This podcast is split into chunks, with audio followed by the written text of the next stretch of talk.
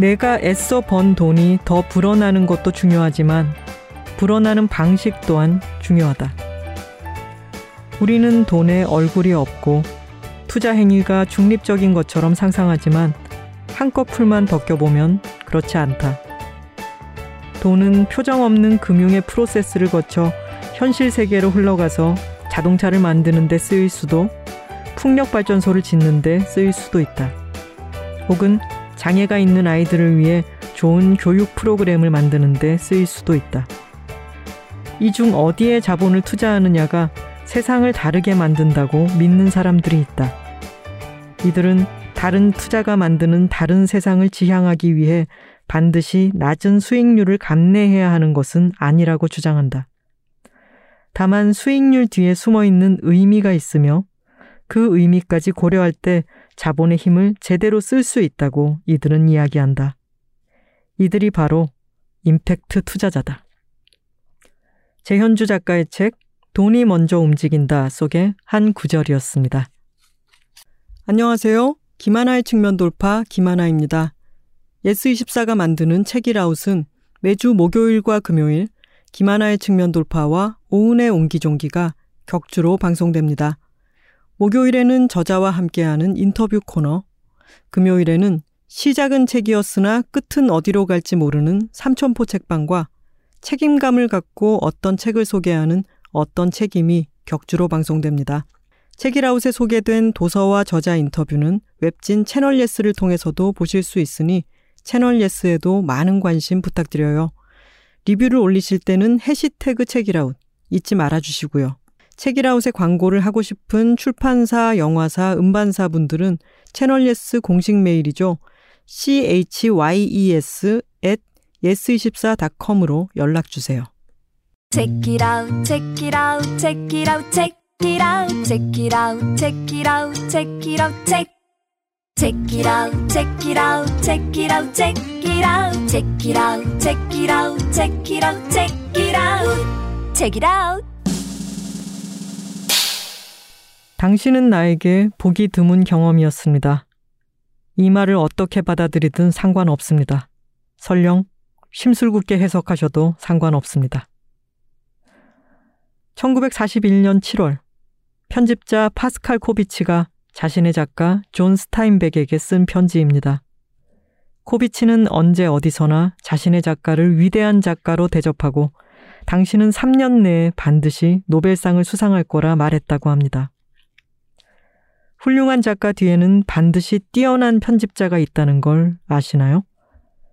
오늘 소개할 책은 한국의 전설적인 편집자 고정기 선생이 쓴 편집자의 세계입니다. 미국을 대표하는 편집자 15명을 소개한 이 책은 출간 직후 편집 현장의 필독서로 꼽힌 건 물론 강단의 교재로도 쓰였습니다.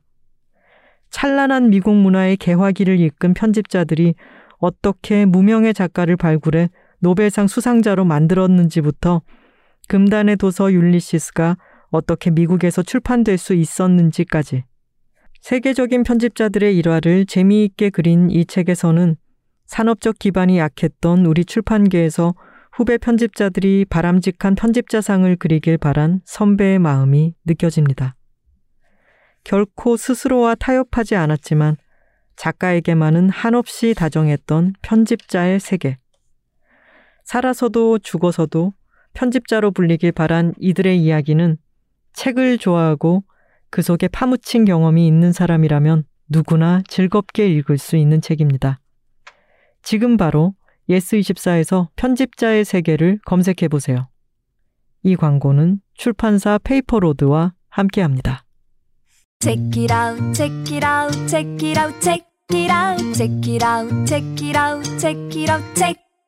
Check it out, check it out, check it out, check it out, check it out, check it out, check it out, check it out, check it out. 오늘 모신 분은 일을 좋아하는 사람, 그만큼 뜻을 담아 일할 수 있기를 바라는 사람입니다. 저희 측면 돌파와는 구면이시죠. 3년 전쯤 처음 뵀을 때는 일상기술연구소의 책임 연구원이셨고 지금은 국내 임팩트 투자의 최일선에 계신 투자사 대표님이십니다. 재현주 작가님 모셨습니다. 안녕하세요, 작가님. 네, 안녕하세요. 제현주입니다. 만나 뵙게 돼서 반갑습니다. 너무 오랜만에 네. 뵙습니다. 네. 물론 그 사이에 우리 여성 작가 모임을 네. 하면서 한번 또 뵙기도 했지만 스튜디오에서 뵙는 것은 3년 만인데요. 네. 그동안 그때가 저희가 만났을 때가 어, 그 이전에 롤링 다이스에 계시던 때에서 네. 지금 몸담고 계신 옐로우독의 대표로 옮겨가실. 네. 그러고 난 지 얼마 안 됐을 때였던 것 같아요. 네, 네 맞습니다. 그래서 예. 옮겨 가신 데 대해서는 잘 네. 이야기를 나누지 못했었고, 예. 저는 그때 처음으로 방송 중에 임팩트 투자가 무엇인지에 대해서 처음 들었었어요. 네, 네. 기억나네요. 네. 지금은 이 그 임팩트 투자사의 대표로서 오래 계시면서 지금 음. 벌써 이제 4년 차가 5년 차입니다. 5년 차인가요? 네. 와, 5년 차가 되신 분으로서 어, 이 이야기를 일단 하지 않을 수가 없습니다. 책을 보시면은 책 앞에 표지, 그 띠지가 있는데요. 띠지에 나와 있는 이 프로필 사진. 네. 저는 네. 일단 찬성입니다. 너무 잘생겼어. 아, 정말, 네. 사진이, 이 사진이 진짜 뭐, 어, 사진이 뭔가 를 왜곡하는 게 아니라 재현주 대표님의 어떤 정수를 딱 그대로 담아내고 있는데 너무 사진이 멋져서 저는 일단 찬성이고요. SNS에 올리셨을 때 아주 술렁이었던 것으로 기억을 하는데. 네. 네. 아, 네. 네. 정말 아 저의 작은 주변에서 많은 반향을 일으켰고요. 그리고 네. 책 나온 다음에도 예, 띠지에 대해서 가장 많은 이야기를 들었던 것 같습니다. 네. 네. 약간 뭐랄까요? 아이돌스럽기도 하고요. 아, 네. 아, 이 사진 너무 마음에 들어요. 네. 계속 보고 있게 되네요. 아, 옆에 실물이 계신데도. 네. 그걸 봐주시는 것이. 네. 회사 이름이 옐로우독입니다. 네. 어, 옐로우독이면 누렁이 아닌가요? 네, 맞습니다. 네. 옐로우독이 또 저는 무슨 다른 뜻이 있나 싶어서 찾아보기도 했는데, 네. 어, 회사 이름이 옐로우독 인 유래 같은 것은 뭐가 있을까요? 네. 그, 저, 옐로우독이라고 하는 이름은 사실, 어, 그 말 그대로 정말 누렁이고 가장 사람들에게 친근하고 흔히 볼 수 있는 개 인데요. 보통 이제 벤처 캐피털에서 투자를 한다고 하면 유니콘이 될 회사에 투자하는 한다라고 하는 걸 목표로 보통 내거는데 네. 분명히 이제 유니콘이라고 하는 건 보통 이제 1조 원 이상의 기업 가치를 인정받는 기업들을 음. 이제 유니콘이라고 하는데 유니콘이 되는 기업에 투자할 수 있으면 굉장히 좋죠. 저희도 그거를 뭐 목표로 하지 않는 것은 아니지만 기업의 존재 이유가 이제 1조 원 이상의 valuation인 것은 아니고 음. 그리고 유니콘이라는 건 이제 말 그대로 신화 속에 존재하는 동물이잖아요. 네. 그래서 인간에게 좀 가깝고 친근하고 쉽게 볼 수 있는 이제 그런 옐로우독 같은 이제 기업을 많이 그 지원하고 투자하자 이런 의미로 지은 이름이고요. 저는 진짜 네. 누렁이일 줄은 모르고 네. 던진 말이었는데 정말 누렁이였네요. 네. 그리고 좀 고급진 버전으로 하면 사실 리트리버인데 아. 이제 리트리버가 사실 맹인 안내견으로 제일 많이 쓰이는 또 개이기도 하고요. 네. 그래서 그런 두루두루의 의미로 옐로우독이라는 이름이 붙었습니다. 네. 맞아요. 리트리버라고 하면 또 너무 특정 견종이어서 네, 네. 또 여러 믹스견과 다른 네. 모든 견종들을 포함할 수 있는 네. 색깔로 가서 누렁이가 되었다. 네, 누렁이 어, 옐로우독 이 회사는 임팩트 투자사입니다. 저는 3년 전에 설명을 잘 들었기 때문에 알고 있지만 네. 어, 청취자 시청자 여러분들을 위해서 임팩트 투자에 대해서 짧게 설명을 좀 해주실까요? 네, 임팩트 투자는 어, 기본적으로는 그러니까 사전에서 이렇게, 그러니까 구글에서 이렇게 찾아보면 이제 그 재무적인 이익률만이 아니라 사회적이고 환경적인 임팩트를 고려해서 투, 투자하는 것이라고 음. 이제 표현이 되는데요. 저는 사실은 그 사회적이고 환경적인 임팩트라고 이제 정의하고 있다는 게 중요하다고 생각하거든요. 이게 단순히 뭐 가치 라는 말을 쓰는 게 아니라 임팩트라는 말을 쓰는데 이제 임팩트라고 하는 것은 직접적인 이런 접촉이 음. 일어났을 때 뚜렷하게 감지되는 충격 이 있을 때 보통 임팩트가 있다고 표현을 하잖아요. 네. 그래서 저희가 모호하고 뭉게뭉게한 사회적이고 환경적인 가치가 아니라 즉각적이고 직접적인 그러니까 우리가 확인하고 측정도 할 수 있는 이제 그런 사회적인고 환경적인 말 그대로 임팩트를 함께 추구하는 투자를 음. 이제 임팩트 투자라고 한다. 라고 말씀드릴 수 있겠습니다. 사회적이고 환경적인 변화를 일으키는데 그 변화가 음. 은근한 것이 아니라 정말로 좀 더 직접적이고 네. 임팩트를 일으킬 수 있는 투자를 하는 것이 임팩트 투자이다. 네. 임팩트 투자는 어 ESG의 가장 적극적인 형태다라는 말도 나와 있는데 네. ESG라는 말이 저처럼 돈 무식자도 이제는 ESG라는 네, 네. 것을 이곳저곳에서 많이 보게 되었어요. 네. 책에 설명이 나와 있는데 Environment, Social, Governance의 네. 줄임말로 ESG라고 하는데 이 부분이 지금 전 세계 경제계의 화두라고 네. 할수 있겠죠. 네. 이것에 대해서도 좀 전문가로서 설명을 좀 해주신다면요. 아, 네.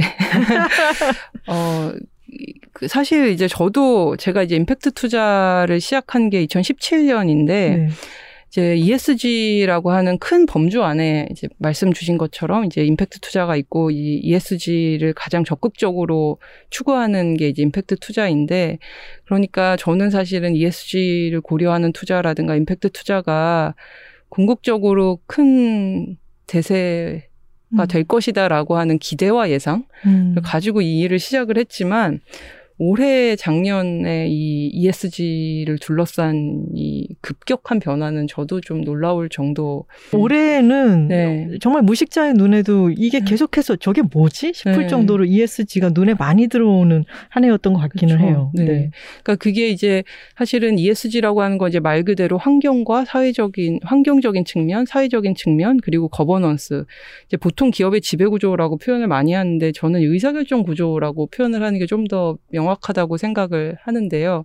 이제 이 부분을 투자에서 고려한다라고 하는 게 이제 ESG 투자인데 아까 이제 임팩트 투자가 환경적이고 사회적인 임팩트를 추구하는 투자다라고 말씀을 드렸, 드렸다면 이제 ESG는 넓게 좀 봐서 이제 재무적인 이익을 내기 위해서는 결국 ESG라고 하는 비재무적 요소가 함께 고려되어야만 한다라고 하는 원칙 안에 있는 투자 말하는 거거든요. 음. 그래서 사실 ESG 투자는 장기적으로 투자, 그러니까 어떤 비즈니스에 투자해서 그 비즈니스가 장기적으로 잘 되려면 사회적이고 환경적인 리스크를 잘 고려해야 되고 이제 의사결정 구조가 투명하고 합리적이어야만 한다라고 음. 하는 어떻게 보면 좀 당연한 이제 전제 위에서 그런 리스크를 잘 관리하는 투자를 하겠다라고 하는 취지라면 이제 임팩트 투자는 그것보다 아까 한 걸음 더 나가서 음. 그 안에서 기회를 찾아서 적극적으로 그 문제들을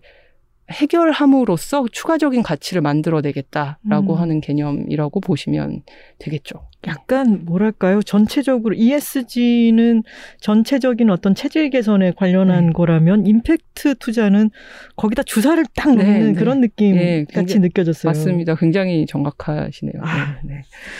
책을 읽으면서 제가 정말 저를 압도했던 어떤 감정은 뭐였냐면 설렘이었어요. 네. 아, 이걸 읽으면서 와, 내가 돈책을 읽고 이렇게 가슴이 설렐 수가 있구나라는 생각이 들었는데요.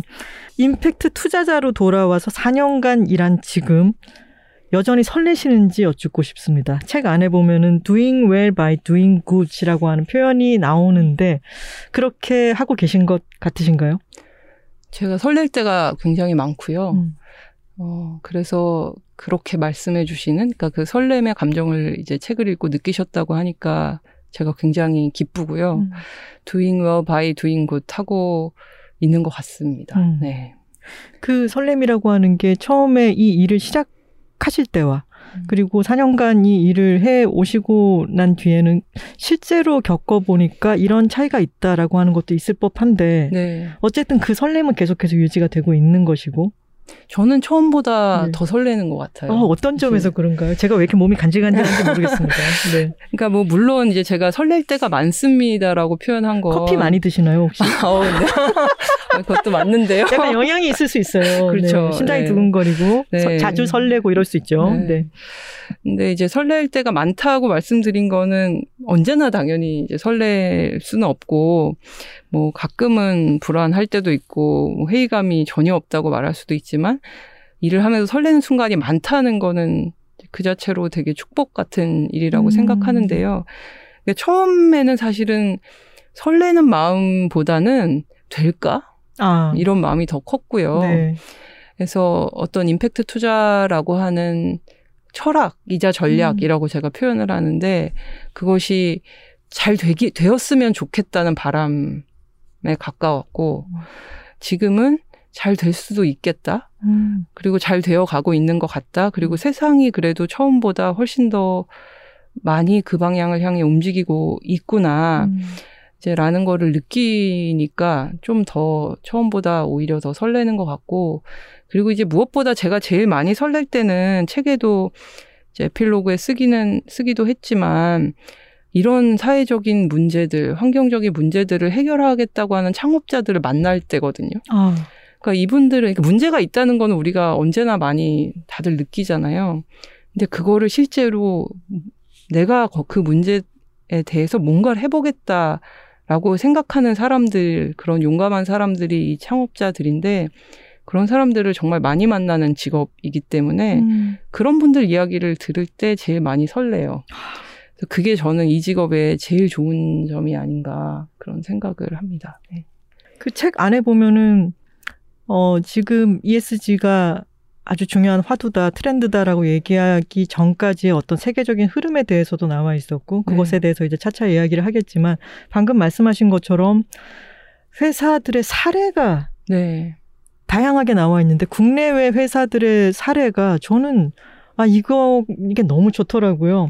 어, 이를테면은 브리지스 벤처스 네. 같은 경우에 이 사람들은 영국 사회에 당면한 문제를 찾아서 그 문제가 있는 곳을 투자 아이디어로 네. 바라보고 그래서 이 책에 나와 있는 예로는 영국의 어, 좀 더 고소득층은 헬스클럽에도 접근하기가 용이하지만 저소득층의 경우에는 헬스클럽이 일단 비싸기도 하고 잘 없기도 하고 근데 그것을 더 짐이라고 하는 네. 체인을 만들어서 헬스클럽의 문턱을 낮추는데 이것이 말하자면 이제 대박이 나면서 네.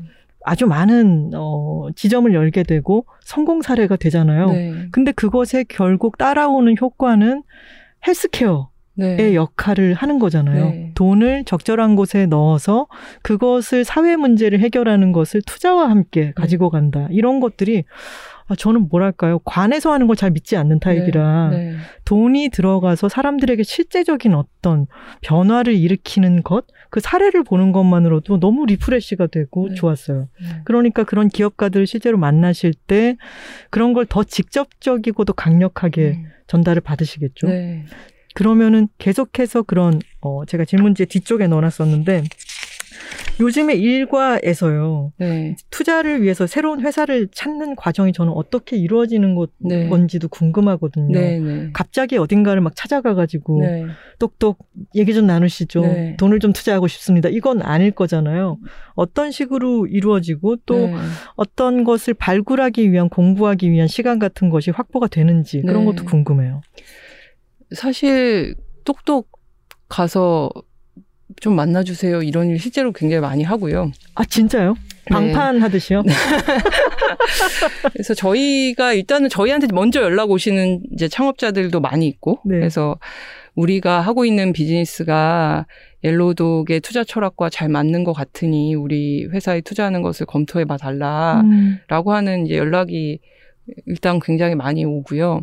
이제 그렇게 해서 만나게 되는 투자들이 있고, 그 다음에 사실은 저희가 더 좋아하는 것은 이제 또 후자이기도 한데, 이제 후자가 음. 뭐냐면, 그러니까 저희가 중요하다고 생각하는 문제들이 있거든요. 네. 그래서 여기서 어, 사회가 이런 방향으로 흘러가고 있고, 음. 이런 문제들이 있고, 이 문제들이 크고 중요하고, 그리고 또 어떤 문제들은 사업으로 해결할 수 있기도 하고 없기도 하잖아요. 음. 그래서 이것은 비즈니스라고 하는 접근법으로 해결할 수 있는 문제처럼 보인다라고 하는 음. 그런 영역들을 저희가 내부적으로 공부하고 이렇게, 이렇게 정의하는 작업들을 많이 하거든요. 음. 그 안에서 어 그런 이런 문제는 어 향후에 근미래에 꼭 해결해야 하고 큰 시장이 될 수도 있겠다. 잘 되면 그런 거를 이렇게 정의하고 나면 거기 그 영역과 연결될 수 있는 기업들을 막 찾습니다. 음. 그래서 가, 찾아가는 거죠. 그게 마치 출판사에 있으면은 투고도 많이 들어오지만 네, 네. 뭐 브런치라든가 네, 네, 이것저것 네. 찾아다니면서 네. 이 사람 글 좀 쓰는데 이러면은 가서 얘기도 해보고 네. 이런 것과도 좀 비슷하겠네요. 네, 네, 완전히 똑같다고 보시면 되고요. 네. 그래서 저희가 진짜로 저 오늘 비유가 왜 이렇게 잘 되죠? 예, 정말 똑같아요. 그래서 네. 저희가 진짜 먼저 가서 뭐 콜드메일을 저희가 음. 쓰기도 하고 음. 아니면 이제 중간에 고- 똑같 정말 똑같습니다. 공통된 지인 같은 걸 찾아 찾기도 어, 하거든요. 똑같네요. 네, 그래서 예를 들어 우리가 관심 있는 그 회사에 중간 다리를 놔줄 수 있는 채널들을 찾아서 가기도 하고 음. 이제 그런 식으로 저희가 미리 만난 다음에 그럼 이제 저희가 그 회사에 이제 문을 똑똑 두드려서 아 저희가 이런 이런 영역의 문제들에 관심이 많은데 당신 회사에서 이 문제를 풀고 계신 것 같은데 얘기를 좀 드- 설명을 해주실 수 있을까요? 이제 그렇게 인연을 맺고 그 회사가 투자가 필요할 때가 되면 그러면은 저희가 들어가서 투자를 하고 이런 식으로 연결이 많이 돼서 사실 저희가 세계 방방곡곡에 있는 그런 회사들을 찾아다니고 많이 만나고 와 규모가 네. 되게 크고 네. 그러면 어떤 inspiration을 얻는 것도 네. 엄청나겠어요. 그래서 가끔 특히 이제 작년 같은 경우가 오히려 출장을 갈 수 없게 되면서 줌으로 회사들을 만나는 게 음. 되게 흔해진 거예요. 네. 그래서 예를 들어 미국에 있는 회사면 어차피 옆 동네에 있는 투자사든 한국에 있는 투자사든 못 만나는 게 마찬가지이기 아, 때문에 네.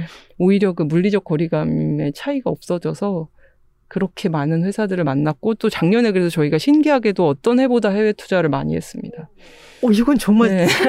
또 못한 부분이네요. 계속 얘기를 하다 보니까 이- 네. 지금 내가 이 사람과 얼굴을 보고 얘기하고 있는 건지 줌으로 얘기하고 있는 건지 금세 까먹게 되더라고요. 아 그러네요. 네. 어차피 우리가 바로 옆 동네나 네. 지구 반대편이나 네. 시간만 맞추면 똑같잖아요. 네. 네. 무린터를 통해서 만나는 거 똑같으니까 네.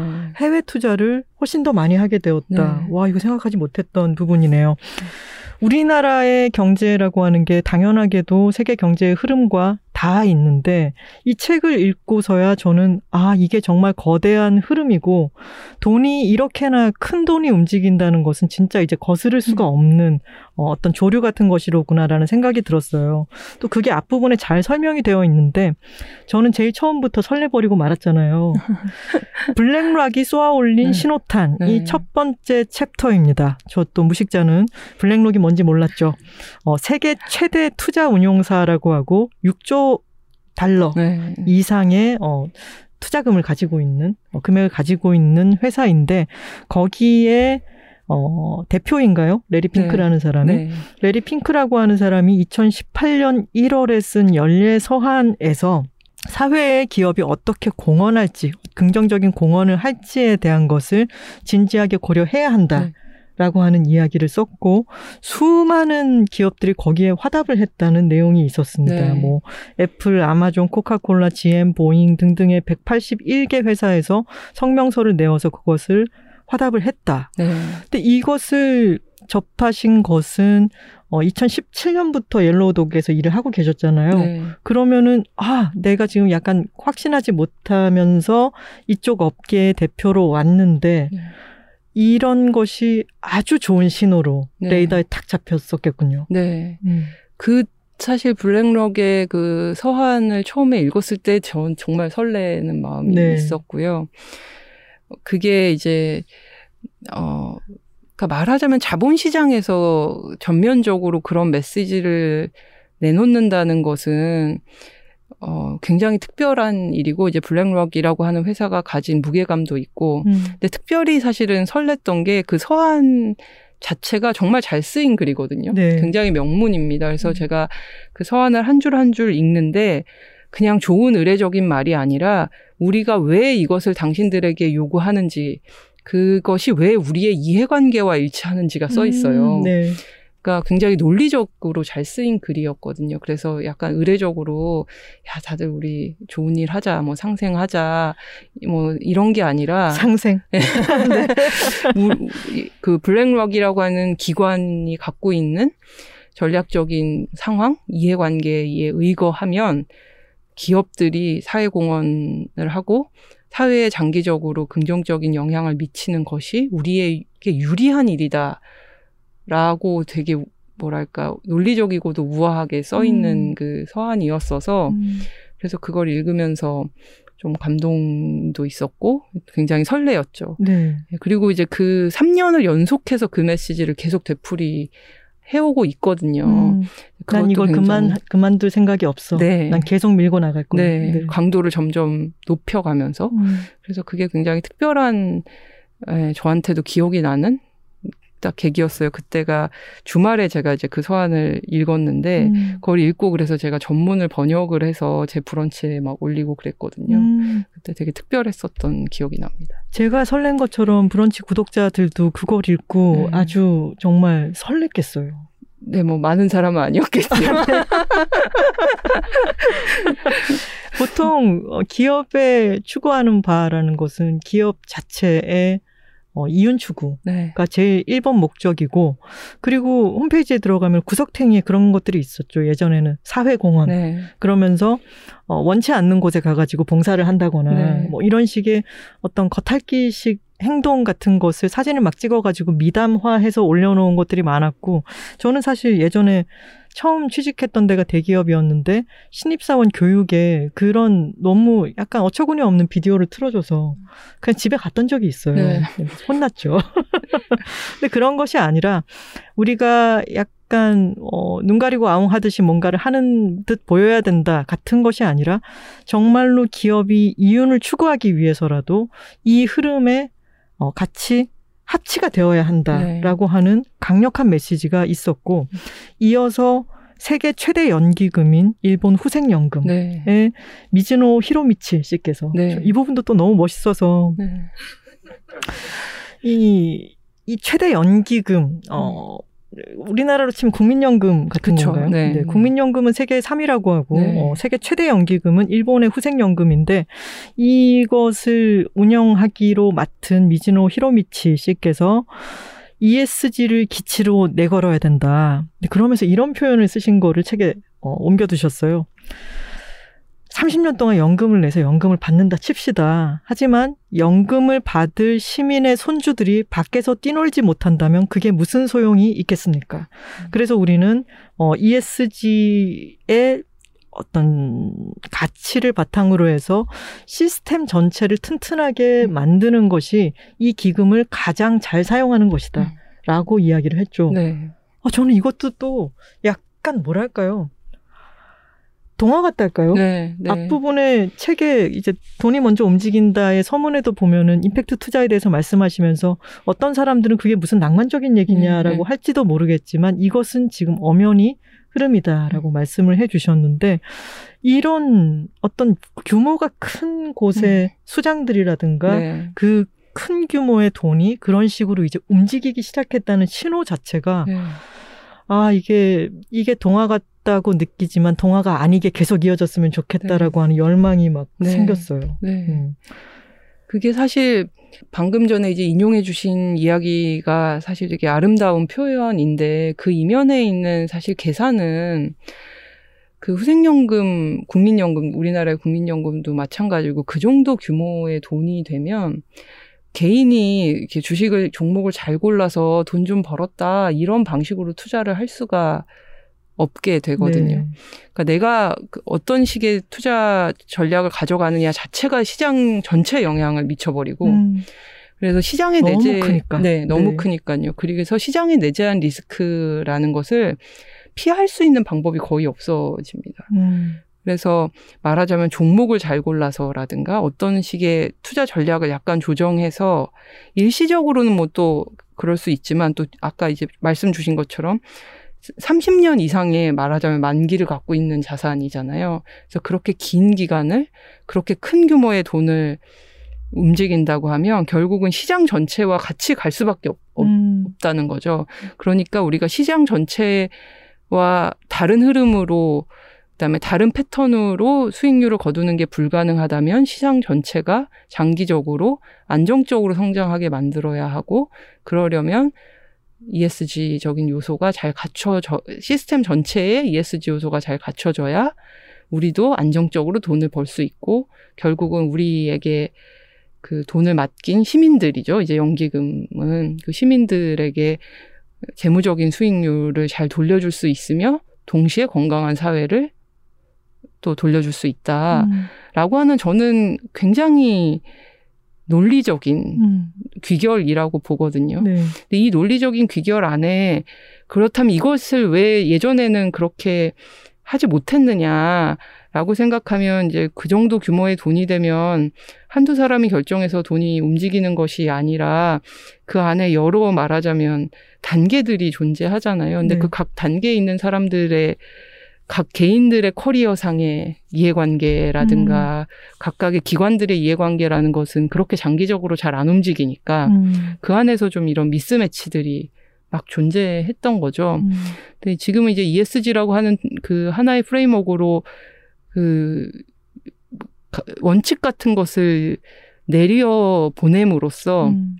그 원칙과 그 과정 안에 있는 기관과 개인들의 이해관계들을 다 일치시켜 보자. 음. 그래서 실제 투자를 집행하는 기관들이 다 ESG의 큰 원칙 안에서 움직이게끔 만들어 보자라고 하는 게 지금 올해 보고 계시는 음. 굉장히 큰 변화고 그러다 보니까 기고, 기업들도 이제 거기에 따라서 움직일 수밖에 없, 없게 되는 그러니까 음. 기업은 자기들에게 투자하고 있는 또 기관들이 야 우리 다 ESG 이제 챙길 거야라고 하니까 기업들도 이제 또 거기에 부응할 수밖에 없게 되고 음. 이런 좀 말하자면 그 단계적인 그 연쇄 반응들이 일어나고 음. 있는 것 같습니다. 음. 예.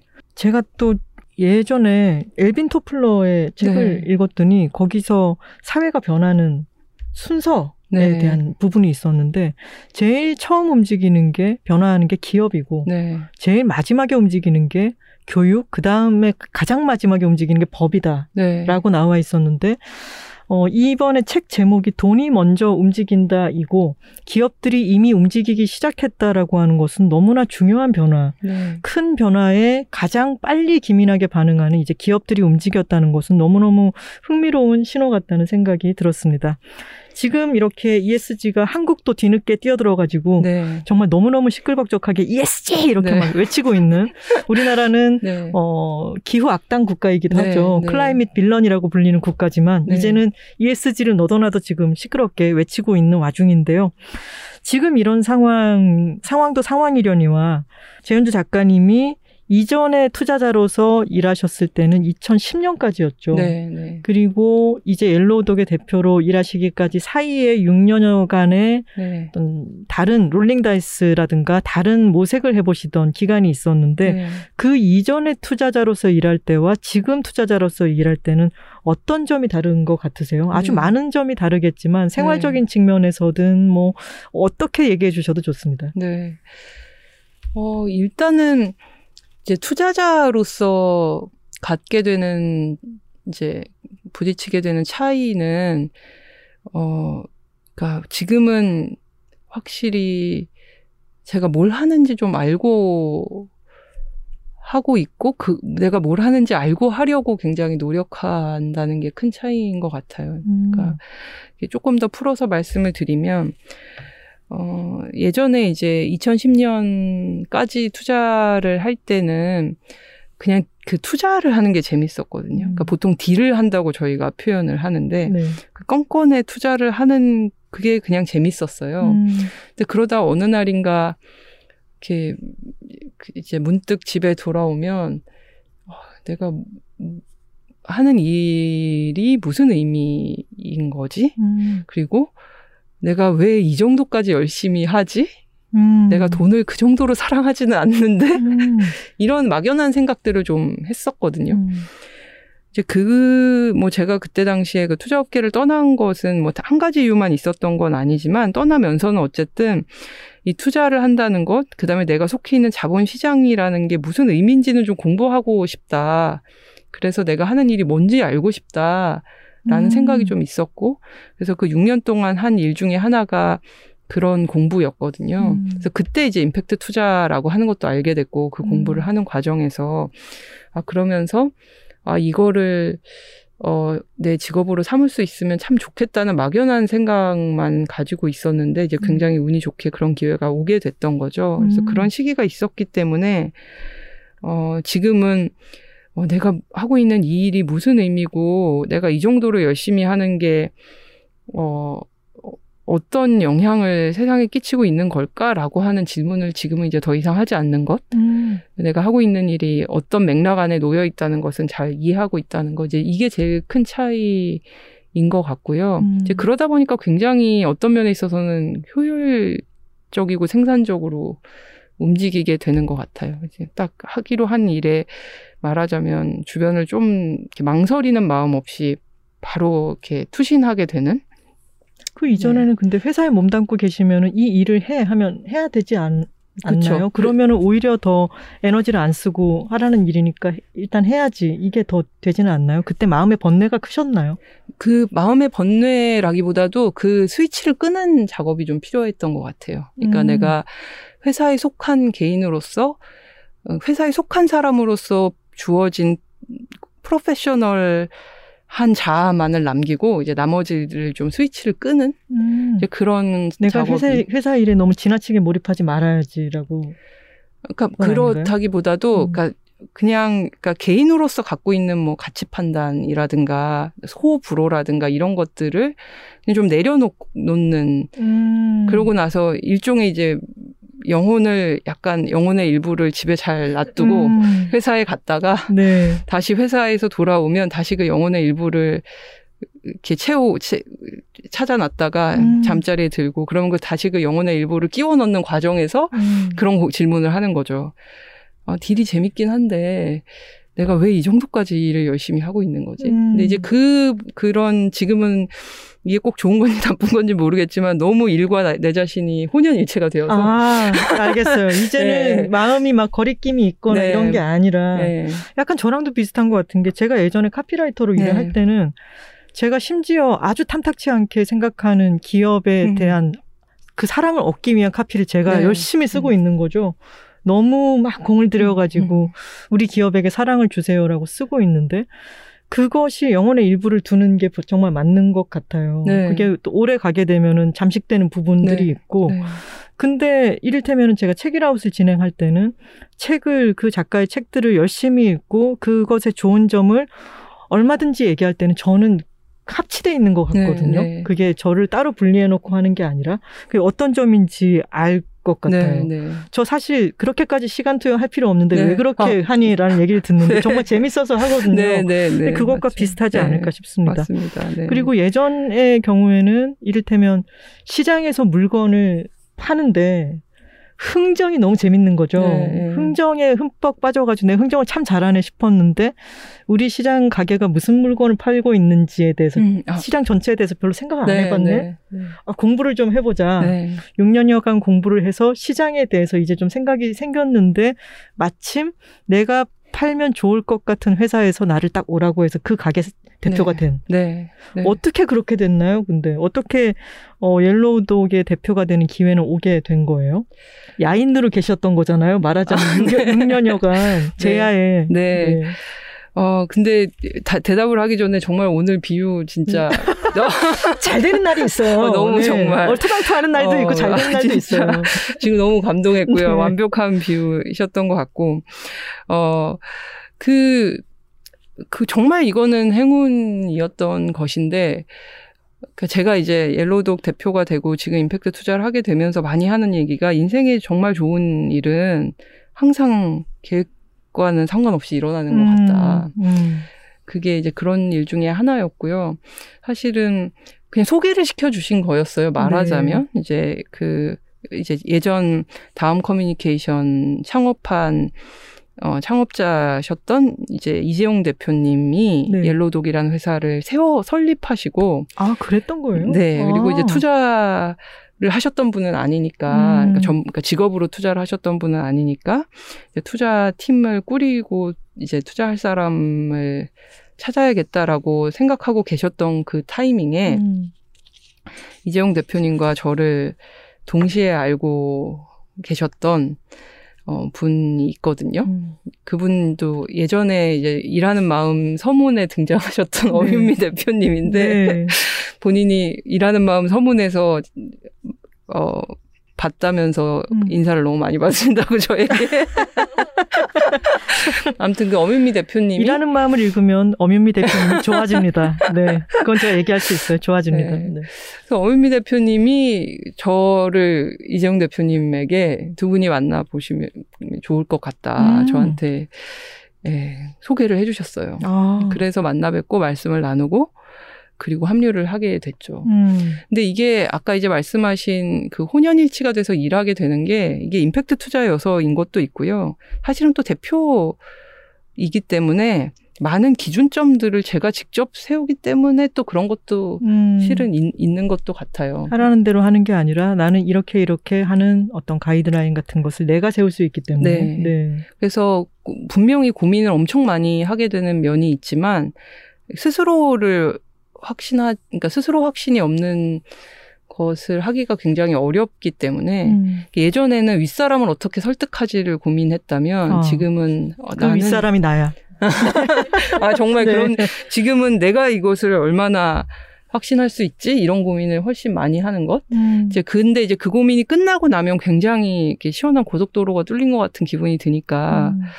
예, 그런 면들이 확실히 많은 차이를 또 만들어내는 것 같고 근데 그게. 또 윗사람만 설득하면 된다 싶으면은 그 윗사람이 승인을 하면 네. 어쨌든 책임은 윗사람이 지는 거잖아요. 네, 근데 이것은 내가 결정을 내리면 그 결정에 네. 책임을 내가 져야 되니까 아주 고독감이나 버거움이 찾아올 때도 있잖아요. 네, 네. 그것을 다루는 게 4년간의 네. 어떤 과제였겠어요. 네, 네. 조금은 나아진 것 같으신가요?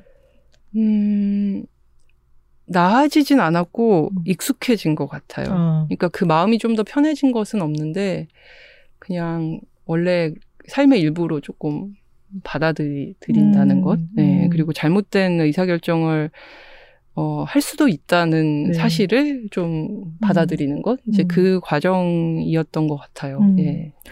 2010년부터 2017년까지 사이에 6년여간 어, 번역을 하기도 하시고 네. 공부도 하시고 협동조합을 네. 어, 만들어서 팟캐스트도 하시고 제가 거기에 출연을 했지 않습니까? 네, 네. 근데 그런 음. 다양한 활동, 공부와 네. 모색의 시간을 보내셨는데 일상기술연구소가 낳은 최대의 스타이십니다.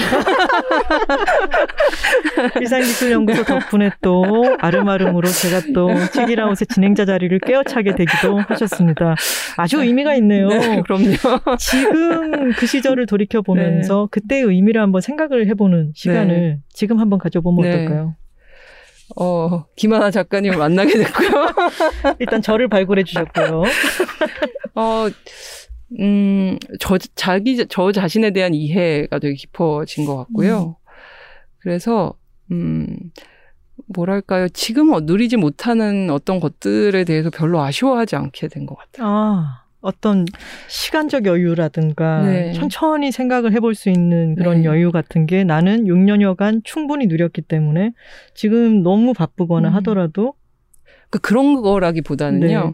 그때 되게 다양한 걸 모색을 해봤는데, 어, 이런, 어, 그니까, 예를 들자면 이제 말씀하신 거좀 여유 있게 살고 싶어 음. 라는 생각으로 좀 여유 있게 살아봤더니, 한 석 달을 못 가더라고요, 네, 제가. 네. 그런 그- 사람들이 있어요. 네, 그래서 제가 그- 절대 이해하지 못하는 사람들이죠. 네.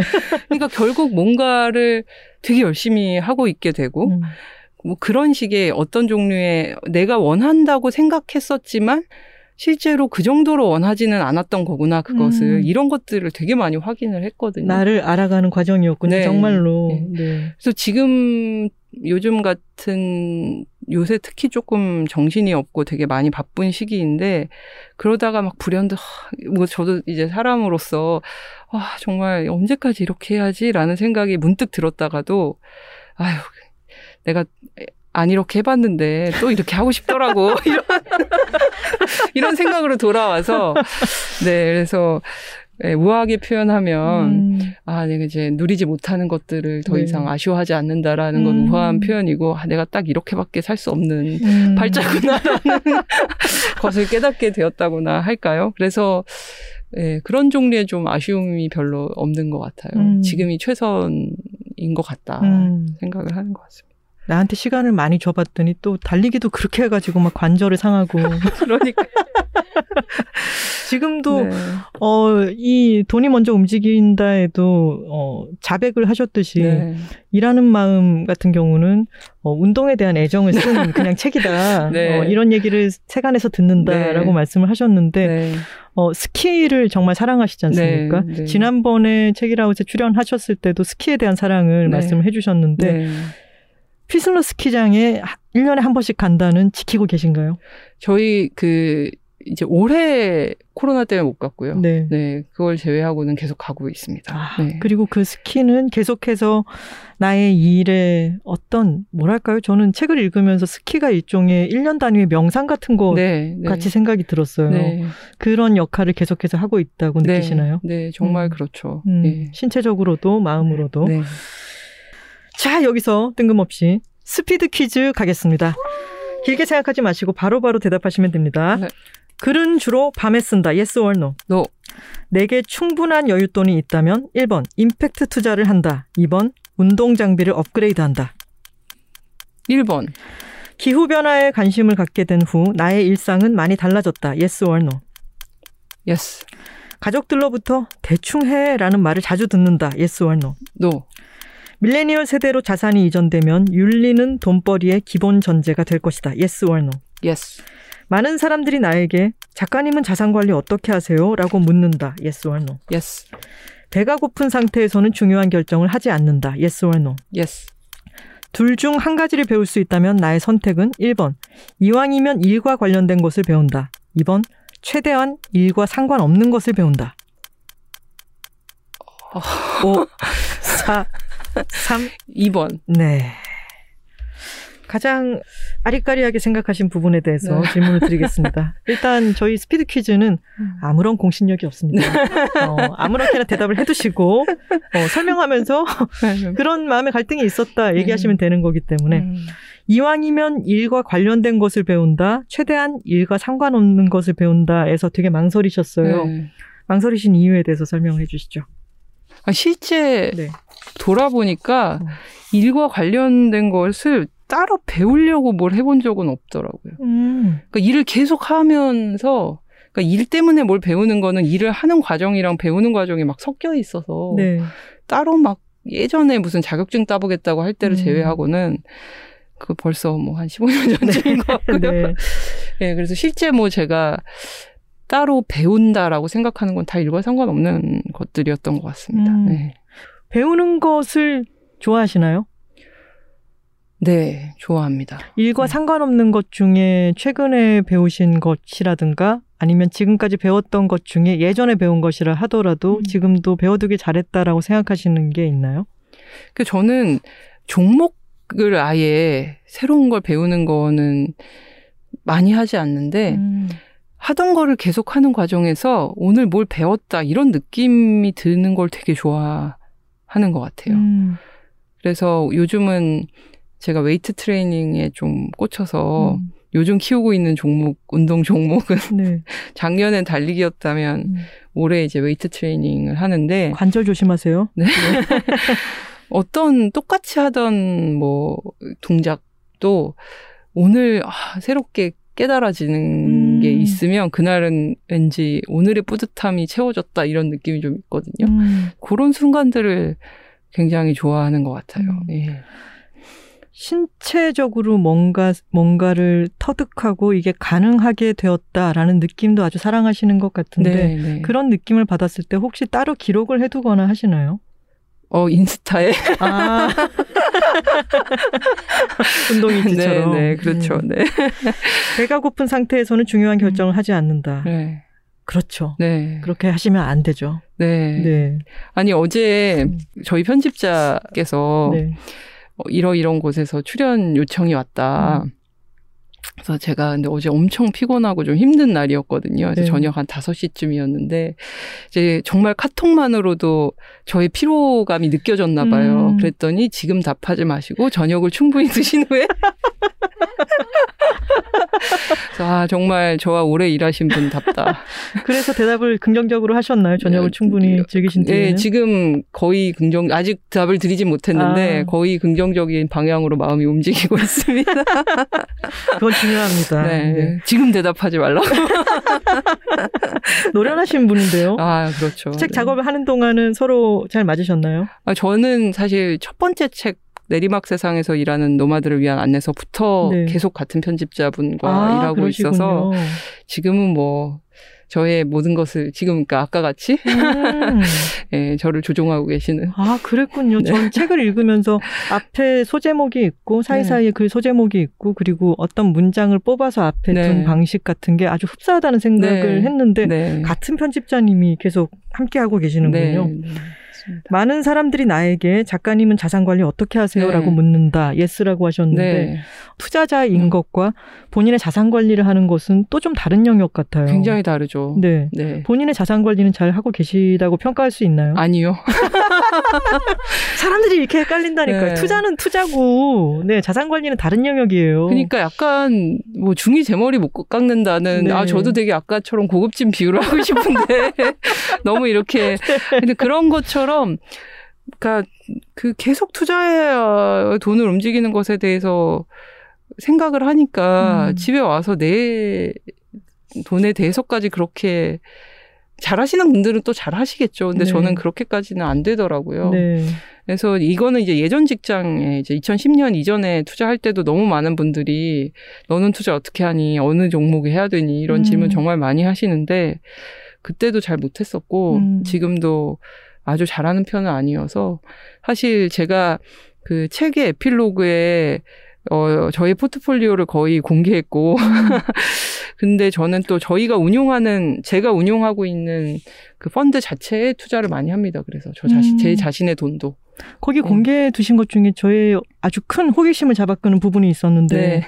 좋아하는 뮤지션인가요? 뭔가 네, 뭐 네. 엔터테인먼트 회사에 네. 주식을 갖고 있는데, 네, 네. 거기 소속된 사람을 좋아해서 그런다. 네. 제가 여기 써놨습니다. 어디입니까? 라고 써놨는데, 어, 네. 제가 좋아하는 가수의 소속사입니다. 네. 라고 돼 있는데, 네, 네. 알려주실 수 있나요?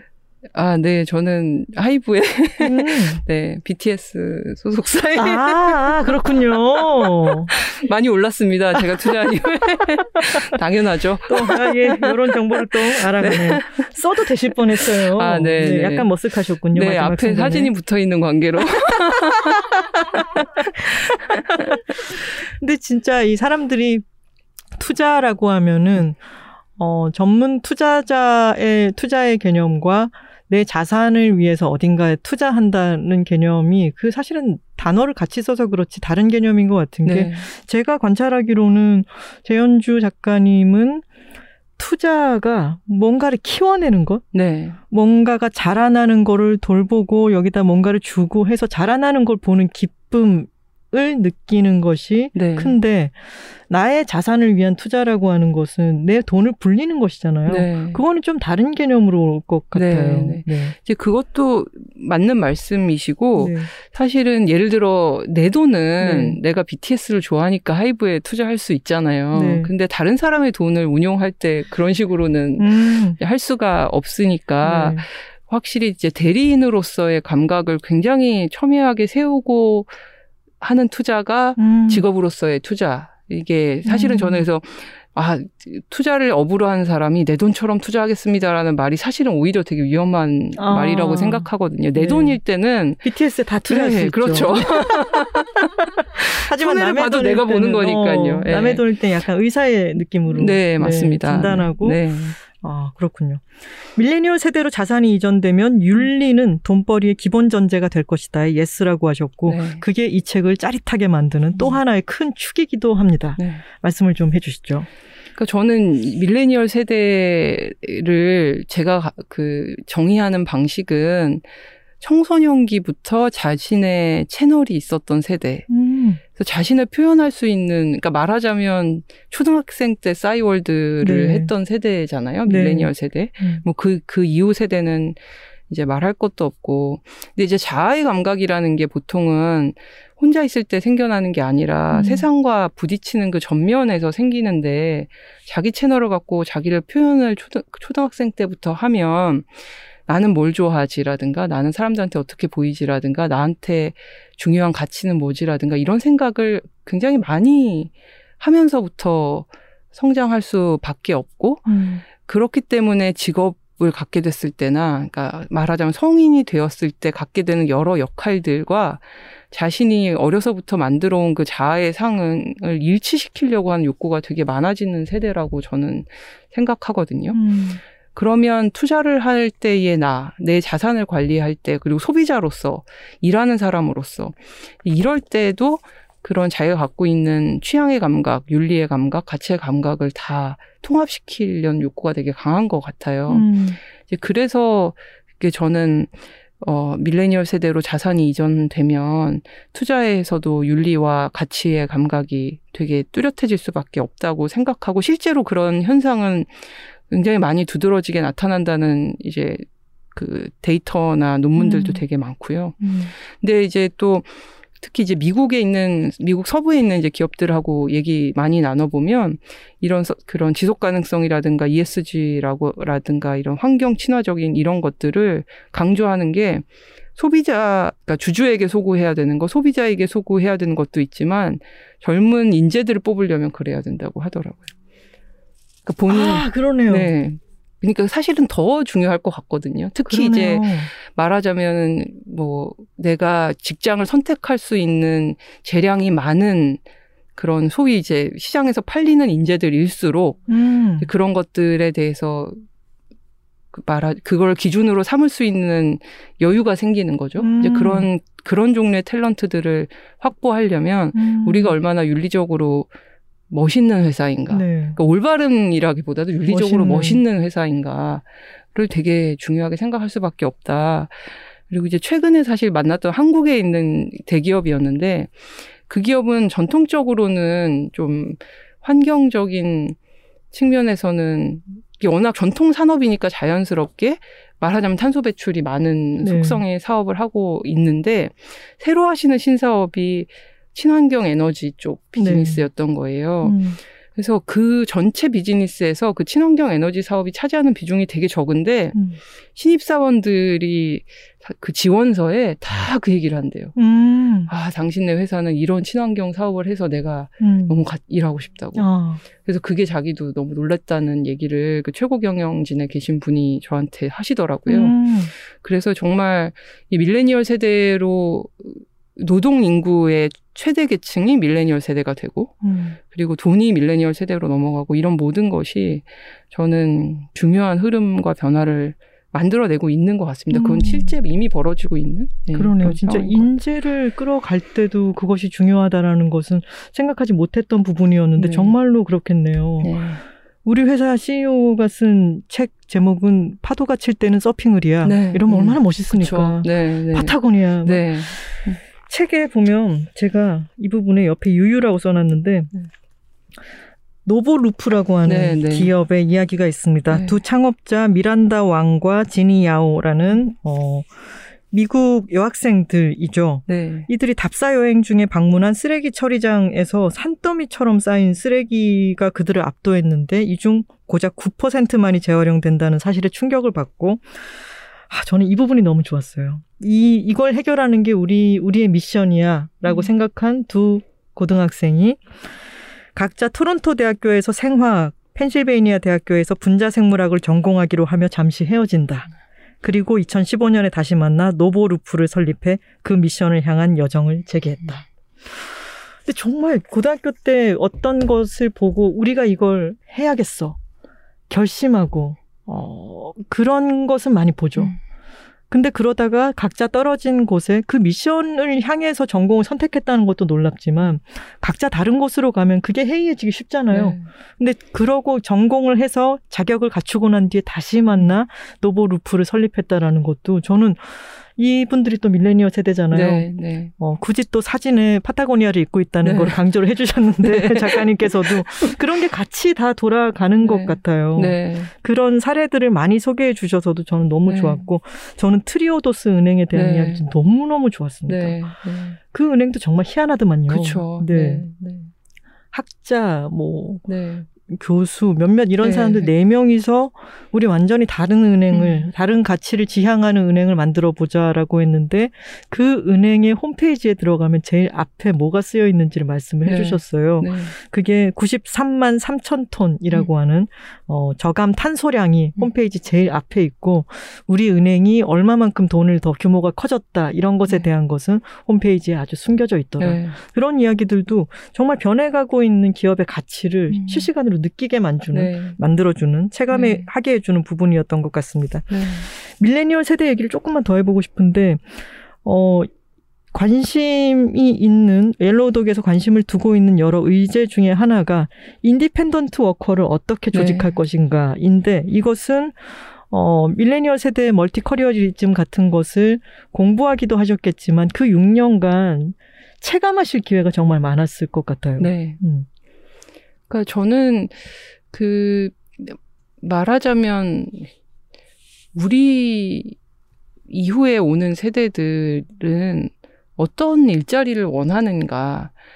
그러니까 이전에 말하자면 좋은 노동, 좋은 일자리라고 규정되는 것들이 어떤 종류의 안정성을 기반으로 하고 있었다면 이제 더 이상 안정성과 일자리라고 하는 것이 일치되는 방식으로 주어지기를 저는 밀레니얼 세대가 원하지 않는다고 생각하거든요. 네.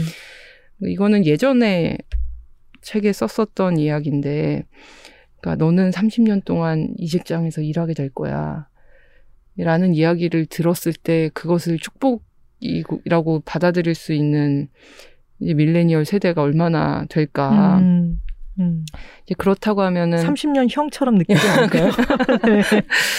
네. 그렇다고 하면은 과연 그러니까 그 안정성과 일자리라고 하는 것이 분리되고도 안정성이 주어질 수 있는 사, 사회 그리고 안정성 이외의 일을 통해서 구현될 수 있는 개인으로서의 많은 가치들이 어떻게 하면 녹아들 수 있겠는가 그런 좀 자기 저는 사실은 개인의 자기결정권이라고 하는 개념이 저한테 굉장히 중요하고 그게 아마 밀레니얼 세대에게도 되게 중요한 가치일 것이라고 생각이 들거든요. 네.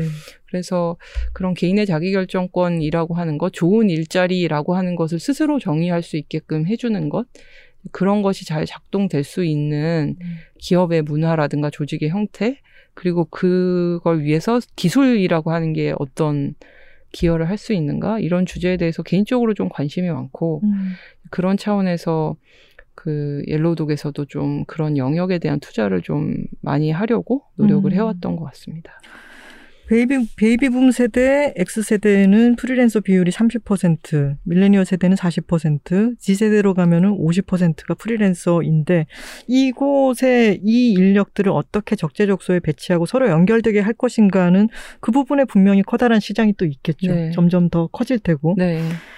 저는 사실 심지어 당근마켓도 그런 속성을 가진 플랫폼이라고 생각을 하거든요. 네. 당근마켓으로 셀러를 또 일종의 말하자면 일자리잖아요. 그렇죠. 네. 그렇죠. 그래서 그거를 어떤 식으로 저희 집에도 얼마나 열심히 하는 사람이 있는데요. 네. 그러니 저희 집이 아주 반듯해지고 있어요. 당근마켓으로 뭐가 탁 나가서. 네. 그래서 어떤 정규직, 뭐 제일 직업이라고 음. 하는 개념이 점점 희미해지기 때문에 네. 네. 착한 투자라는 말에 대해서 어떤 느낌이 드시는지 말씀해 주세요라고 질문지에 썼습니다. 네. 저는 일단 착한 투자라는 말을 사실 되게 싫어하고요. 네. 제가 재현주 작가님에 대해서 오늘 인터뷰를 준비하려고 찾아봤더니 그런 헤드라인이 보여가지고 아, 네. 제가 좀 싫어서 네, 질문지를 네. 아, 썼어요. 그러니까요. 네. 저는 이 질문 너무 사실 감사한 질문인데, 근데 이제 임팩트 투자라고 하면 그거를 착한 투자로 풀어서 쓰시는 분들이 정말 많아요. 음, 근데 그렇게 쓰시는 이유를 잘 이해는 하죠. 그리고 네. 그게 어떤 종류의 직관적으로 받아들여지기 쉽다는 것도 아는데, 음. 사실 한국말에서 이제 착하다라고 하는 말이 언제나 저는 이제 긍정적이지만은 않다고 네. 생각하는데 이제 두 음. 가지 이유에서인데 야, 너 걔 알아? 걔 어떤 사람이야? 어, 걔 착해. 이렇게 음. 얘기했을 때 그 말이 물론 당연히 좋은 의미일 수도 있지만 어떤 종류의 그 뭐라고 할까요? 어, 나는 그렇게 되고 싶어 하는가, 사람들이. 음. 라고 생각하면 전 별로 안 그런 것 같아요. 그 사람에 네. 대해서는 칭찬일 수 있는데 네. 그 사람은 치명적 매력과는 다르죠. 네, 그렇죠. 네. 심지어 그 사람은 매력적이야 그러면 네. 나도 매력적이고 싶어. 음. 그 사람은 착해 그러면은 아 나도 착하고 싶어. 음. 이거는 특히 이제 역시 밀레니얼 세대나 젊은 세대로 갈수록 음. 그것이 그렇게 내가 되고 싶은 말하자면 모습은 아닌 것 같거든요. 네. 근데 그게 왜 그런지를 잘 생각해 보면 착하다는 말 속에 무언가를 희생한다는 음. 느낌이 네. 포함되어 있기 때문이라고 생각해요. 음. 그래서 그것이 남이 할 때는 좋은 가치지만 내가 그렇게 살고 싶지는 않은? 음. 근데 저는 임팩트 투자라고 하는 것은 무언가를 희생하는 투자가 아니라 네. 더 많은 것을 가지려고 하는 투자라고 오히려 생각하거든요. 음. 이게 제가 베트남에 투자한 회사의 창업자하고 나눴던 이야기였는데 이제 그 사람이 이제 우리가 너네 회사에 투자하고 싶어 뭐 이런 이야기들 나누다가 그분이 근데 임팩트 투자라는 게 도대체 뭐냐라고 저한테 물어보더라고요. 음. 그래서 제가 막 임팩트 투자의 개념에 대해서 얘기를 하고 우리는 그래서 이런 원칙으로 투자를 한다고 했더니 야 너야말로 되게 그리디하구나. 그리디하다. 네. 아, 그 돈 돈도 가져가고 명예도 네. 가져가겠다는 거구만. 이렇게. 네, 그러니까 어, 저 이 말 너무 좋은데요. 네, 그렇게 얘기를 하는 거예요. 그래서 아, 음. 너, 너야말로 정말 탐욕적이네. 음. 이렇게 얘기를 하는데, 아, 제가 막 깔깔 웃으면서, 네. 뭐, 그렇, 말, 말이 된, 그렇죠? 네. 너무 재밌다. 네. 그, 그게 전 되게 인상적으로 음. 남아 있는 대화인데, 음. 착한 투자라는 말은 그래서 말하자면 지금 하고 있는 사람을 칭송하는 말일 수는 있지만, 네. 우리도, 나도 그것을 하겠어로 이끄는 말은 아니라고 생각해요. 음. 네. 그 착한 투자에 관련해서 이, 어, 돈이 먼저 움직인다에 보면은 이런 표현이 있었어요. 임팩트 투자는 착한 투자가 아니라 more informed라고 하는 네. 부분이 있었는데 더 많은 정보를 갖고 있는, 네. 더 많이 알기 때문에 할 수 있는 투자다. 네. 근데 내가 지금 여기에 돈을 투자하는 게 어떤 효과를 불러오를지 모르는 상태에서 투자하는 게 아니라 네. 그것이 불러일으킬 것에 대해서 더 많은 정보를 갖고 있기 때문에 투자하는 것이고 이것은 스마트, 자본 시장이 점점 더 스마트해진다는 의미다. 네.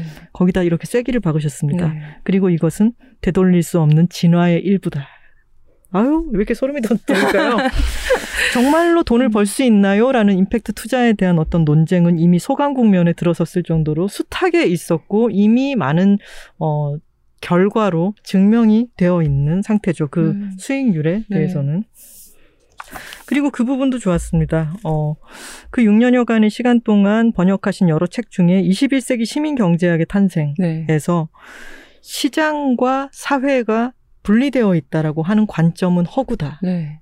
라고 하는 그 말이 제가 마침 어, 내일 방송될 삼천포 책방이라고 저희가 이야기하는 네. 어, 코너에서 데니얼 카너먼의 생각에 관한 생각에 대해서 얘기를 했는데 거기에도 경제 이론에서 다루는 인간은 인간이 아니라 이콘이라는 거죠. 네. 네. 합리적으로만 판단하고 이기적으로 생각하고 취향이 변하지 않는. 근데 사람들은 실제로 그렇게 움직이지 않잖아요. 네. 근데 그런 인간의 변수까지 정말 더 more informed 되고 그리고 더 많이 반영한 네. 스마트한 자본시장에 대한 이야기가 바로 이 책이 하고자 하는 이야기가 아닐까라는 네. 생각을 했습니다. 마지막 질문을 드려야겠습니다. 일에 진심이신 것을 우리 모두가 알고 있습니다. 어, 이전 책을 봐도 그렇고 이번 책도 그렇고요. 어, 심지어 SNS만 봐도 그렇습니다. 어, 일에 진심이신데 한번 상상을 해봤으면 좋겠어요. 예, 재현주 작가님이 60세가 되셨습니다. 그때 일과는 어떨까요? 아, 정말 상상이 안 가요. 음, 어, 그때는 지금처럼은 살고 있으면 안 된다고 생각하고요. 음. 어, 왜요? 이 정도로, 예, 그러면 안 돼, 안 되지 음. 않을까. 근데, 어, 60세 바람은 일단은 몸이 굉장히 튼튼해서, 어, 스키를 음. 지금보다 더 많이 탈 수 있었으면 좋겠다. 음. 라는 생각을 하고 있고요. 이전 책에 보면은 스키를 타다가 다리를 부러뜨린 적도 있다라는 문장이 있습니다. 근데 제가 바라는 은퇴 모습 같은 건 생각을 해봤는데 저는 은퇴할 때 대표가 아니었으면 좋겠다는 생각을 음. 좀 하고 있는데, 그러니까 이, 이거는 책 이 책과는 상관없는 이야기지만, 그러니까 투자를 하고 있는데 이제 점점 대표로서 투자 회사를 운영을 하다 보면 투자를 하는 거는 제가 하는 일에 되게 점점점 작은 일부가 어. 되게 되는 면이 있거든요. 네. 그래서 창업자들을 더 많이 만나고 더 시간을 많이 쓰고 싶은데 투자 회사라는 회사에 눈코입을 붙이느라 음. 어, 그, 정말 투자자로서 하고 싶은 제일 재밌는 일은 점점 좀 덜 하게 되는 음. 상황에 놓이더라고요. 네. 그게 조금 아쉬운 점이어서 음. 투자하는 이 자리에서 은퇴하는 시점에는 대표가 아니라 대표가 있고, 어, 그냥 투자를 하는 사람으로서 은퇴하고 싶다. 그런 바람이 그러니까 좀 있어요. 대표가 회사를 운영하고 회사 꼴을 제대로 갖춰놓고 돌아가게 만드는 것들을 하고 네, 그리고 투자를 하는 네. 가장 재미있게 생각하는 네, 일, 네. 그 일을 계속해서 하고 싶다. 네, 그걸 하다가 은퇴를 하고 싶다. 나는- 작가님은 투자하는 일을 정말 좋아하시는 것 같아요. 아, 그런 것 같아요. 네. 제가 요즘 많이 느낍니다. 내가 아, 요즘 사실은- 많이 느끼시는 게 아니라 이전 책에 보면 정확하게 그렇게 적혀 있어요. 투자하는 일을 정말 사랑한다고. 네, 새삼 그렇게 느껴요. 근데 정말 네.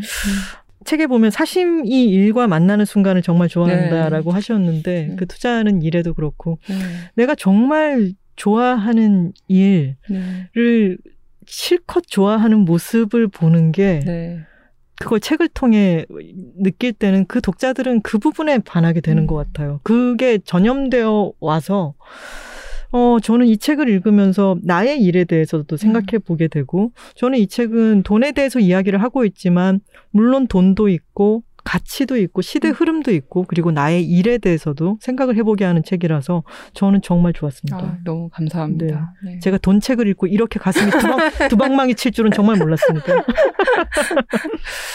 그리고 왜 어, 광고 같은 데 보면은 옛날에 저 같은 카피라이터가 쓴 카피들에 이런 말들이 정말 많죠. 뭐 미래에 투자하십시오. 네. 뭐 이런 말들이 있는데 언제나 그 미래 투자하라는 말이 좀 좁은 의미로 쓰였다면은 음, 저는 이 책을 읽고 미래에 투자한다는 게 정말 어떤 의미인지에 네. 대해서 아주 깊이 생각을 해볼 수 있게 되었습니다. 아, 네, 이 책을 써주셔서 정말 아, 고맙습니다. 너무 감사합니다. 네. 오늘 어 사실 이 저는 이제 맨날 업계 요 동네에 있는 분들과 요즘은 주로 많이 만나니까 네. 사실 어 이런 투자 업계라든가 스타트업 업계 요 업계 바깥에 있는 분이 이 책을 읽으시면 어떤 느낌일까 되게 궁금했었는데 음. 오늘 너무 찰떡 같은 네. 비유와 정말 속속들이 잘 읽어주셔가지고 제가 크게 힘과 이 감동을 얻고 돌아가게 될 것 같습니다. 감사합니다. 오늘 재밌으셨으니까 네. 그 편집자님한테 네. 하겠다고 네. 하세요. 그리고 그런 얘기를 많이 해서 네. 이런 동력과 에너지를 어, 다른 경로로도 많은 사람들이 네. 이런 흐름에 대해서 알 수 있게 해주시는 것도 네. 지금은 딱 투자자가 아니라 대표시니까 네. 이런 것도 좀 하셔라 말씀을 드리고 싶습니다. 네. 더 다양한 곳에서 재현주 작가님의 이야기를 들을 수 있었으면 좋겠네요. 저희가 스타트를 끄는 게 정말 좋습니다. 오늘 나와주셔서 정말 고맙습니다. 네, 불러주셔서 감사합니다. 오늘의 만남은 이렇게 기억될 것 같습니다. 누렁이, 혼연일체, 그리고 BTS. Check it out, check it out, check it out, check it out, check it out, check it out, check it out, check. Check it out, check it out, check it out, check it out, check it out, check it out, check it out, check it out, check it out. 네, 댓글 소개 시간입니다. 안녕하세요. 털콩입니다. 안녕하세요. 그냥입니다. 안녕하세요. 단호박입니다.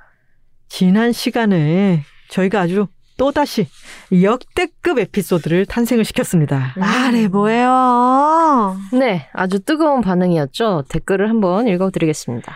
흉흉님께서 이현실 편집자님 문학동네 유튜브에서 호탕한 웃음에 반해서 책까지 읽었는데 왜 유튜브에 편집자님 업데이트 안 되나 아쉬워했는데 여기서 해소했어요.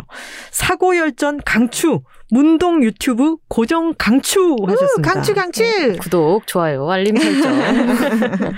박조이보라님께서 이 회차는 여러 번 들으면서 저의 직업의식과 윤리를 단련시키고 싶어요. 이현실 편집자님 일에 대한 태도 정말 멋지고 존경해요. 라고 맞아요. 해주셨습니다. 네. 진짜 멋있었어요. 맞아요. 저는 일하는 모든 분들이 이, 이 회차를 꼭 들어보셨으면 네. 좋겠습니다. 네.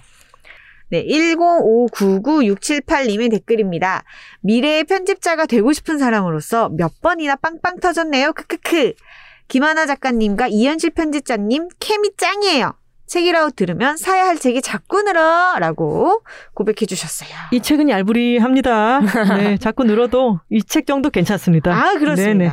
부담스럽지 않아요. 네. 엄마녀 체력님께서는 늘 이른 아침 달리기 하면서 듣는데 오늘 회차 너무 재밌어서 힘든 줄 모르고 달렸네요. 확실히 비타민 같은 분이네요. 집에 와서도 땀 줄줄 흐르는 와중에 샤워하러 못 가고 계속 듣고 있어요. 이 정도면 진짜 매력 있었던 거죠. 그럼요. 애인이 때리냐 부분에서 빵 터졌 점점점 하고 남겨주셨습니다. 평소면은 이런 말에 빵 터질 일이 아닌데. 그렇죠. 진짜 이 말이 너무 웃겼죠. 나한테 말해봐라. 내가 도와주겠다. 그 가사 도우미 분은 얼마나 많은 고민을 하고 그 얘기를 했을까요? 그러게요. 맞아요. 비타민 같은 분이라고 해주셨는데 정말 정말 그런 느낌 다들 받지 않았나요? 네, 우리 상큼상큼. 스튜디오 안에 있던 모든 사람들이 그걸 네. 느꼈습니다. 네.